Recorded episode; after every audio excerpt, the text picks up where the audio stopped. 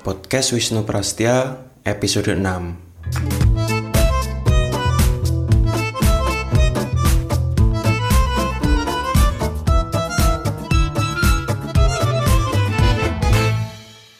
Halo, ketemu lagi.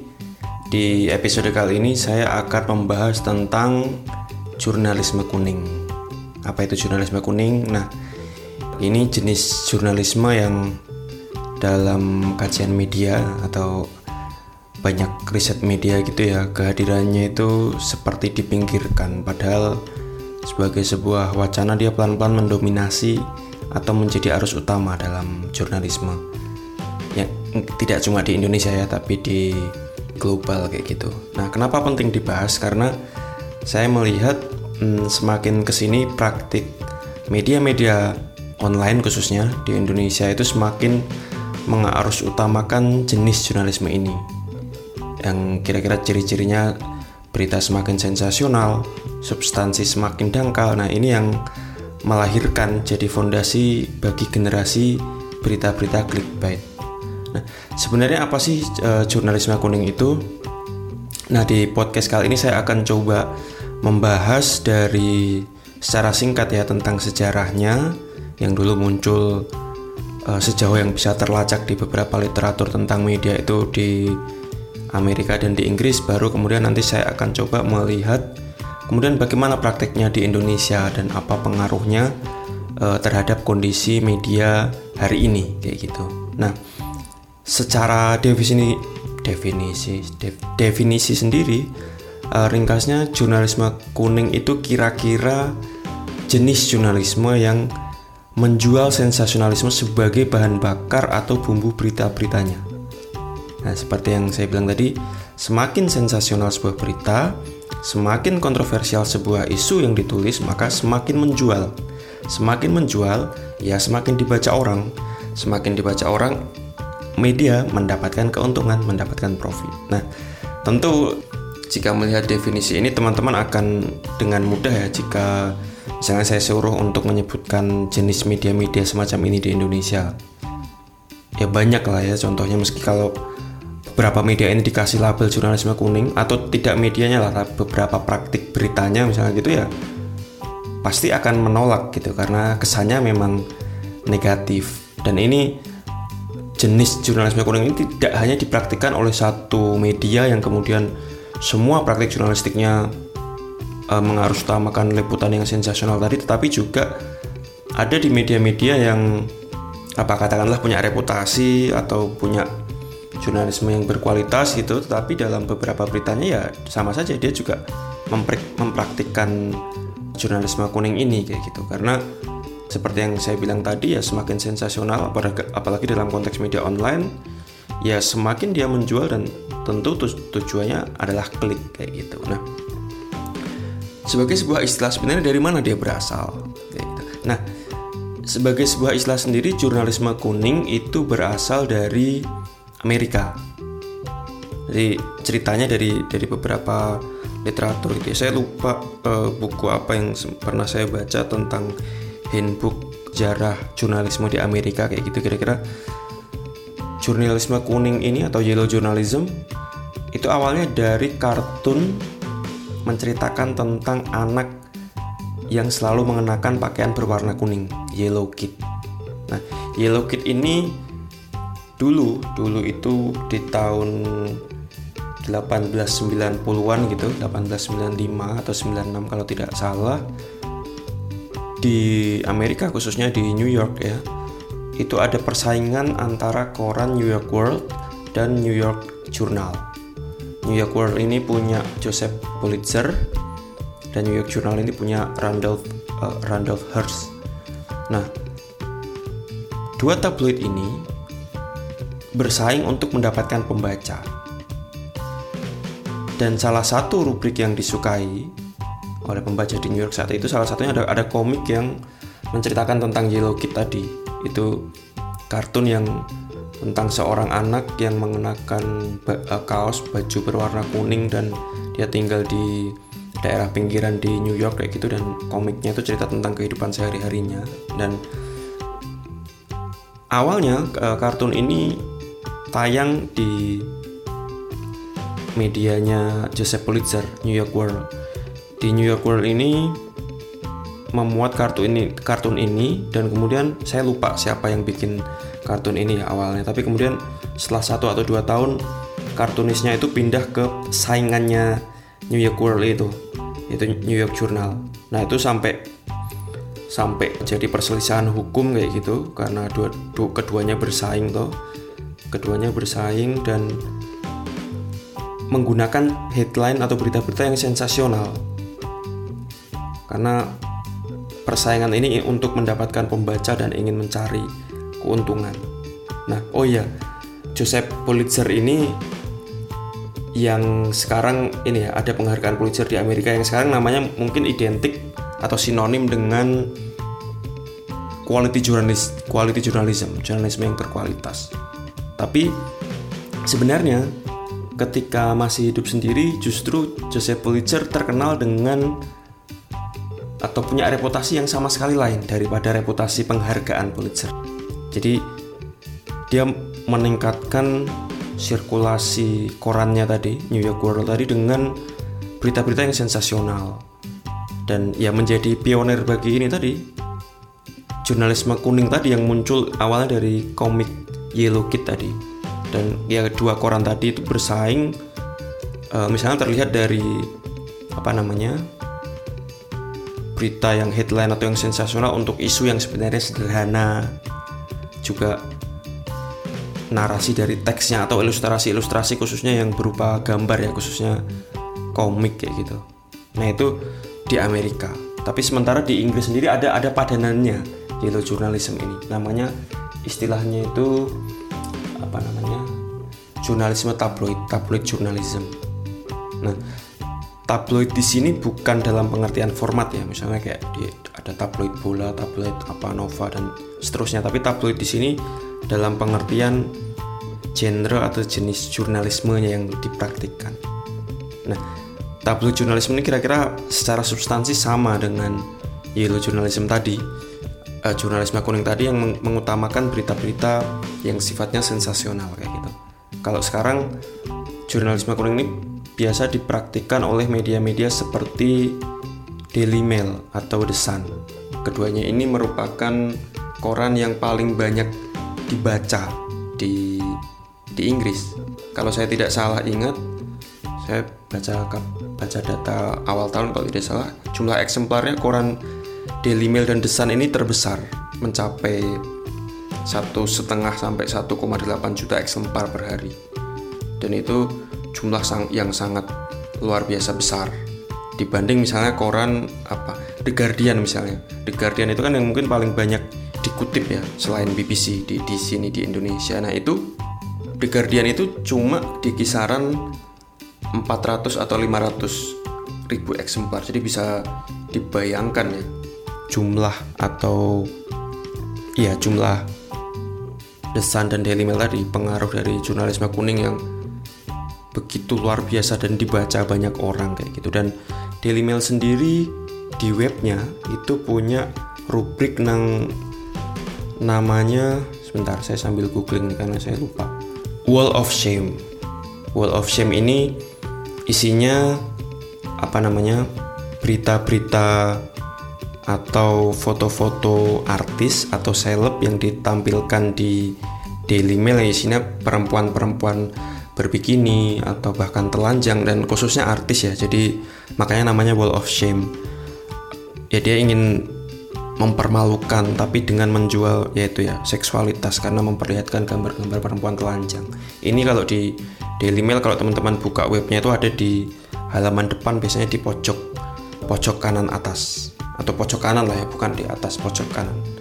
Nah dengan melihat uh, reputasi bukan reputasi dengan melihat jumlah eksemplar dan tingkat keterbacaannya ini menunjukkan betapa efektifnya jurnalisme kuning ini di Inggris dan tadi di Amerika tadi.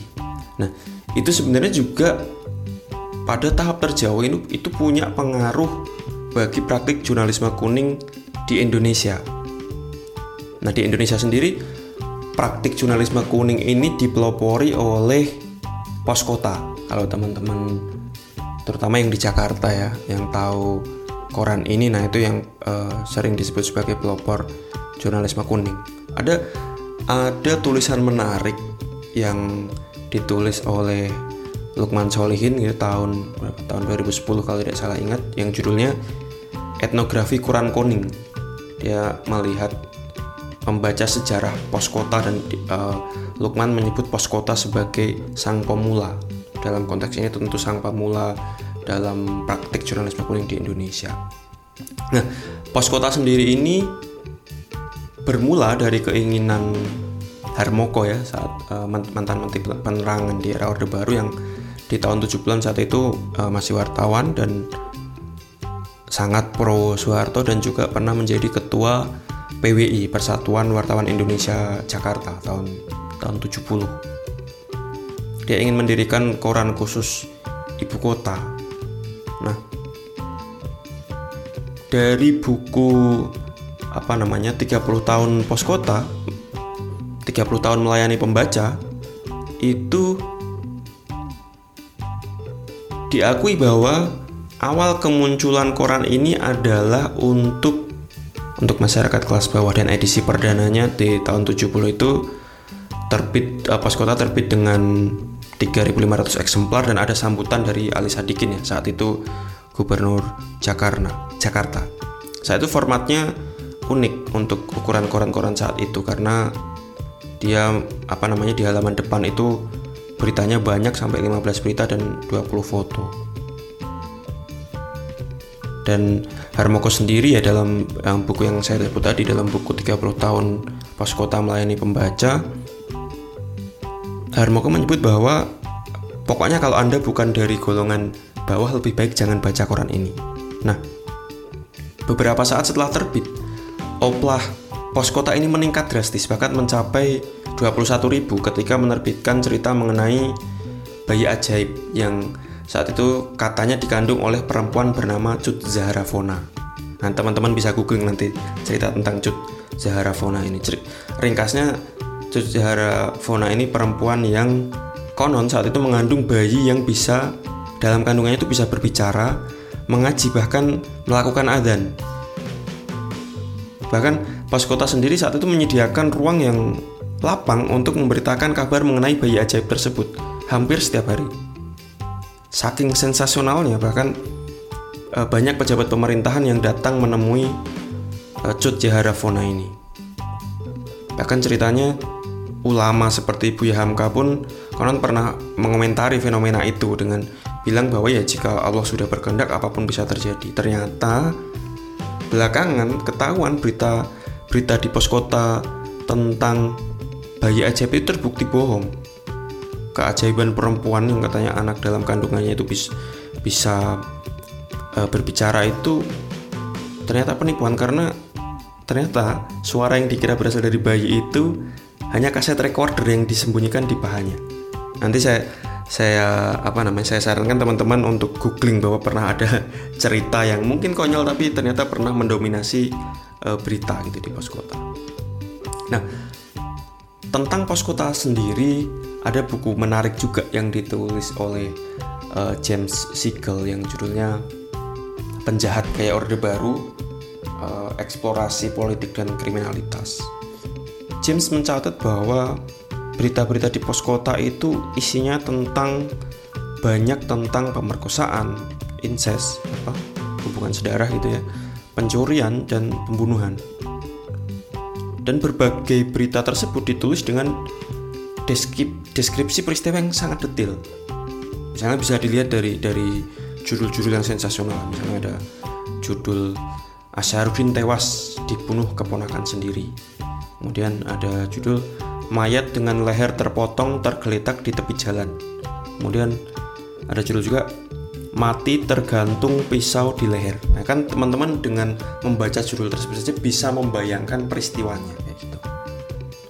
Nah, Gaya pemberitaan yang sensasional, bombastis, dan mengedepankan detil peristiwa ini memang disengaja.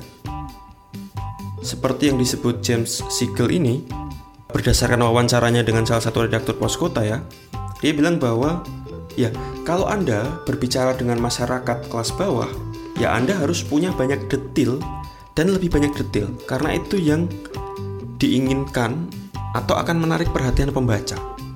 Kayak gitu.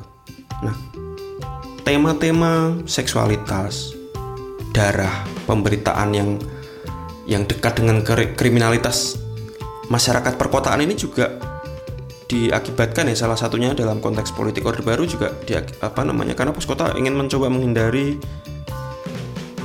isu-isu politik nasional ya, karena yang dianggap bisa mengkritik pemerintah.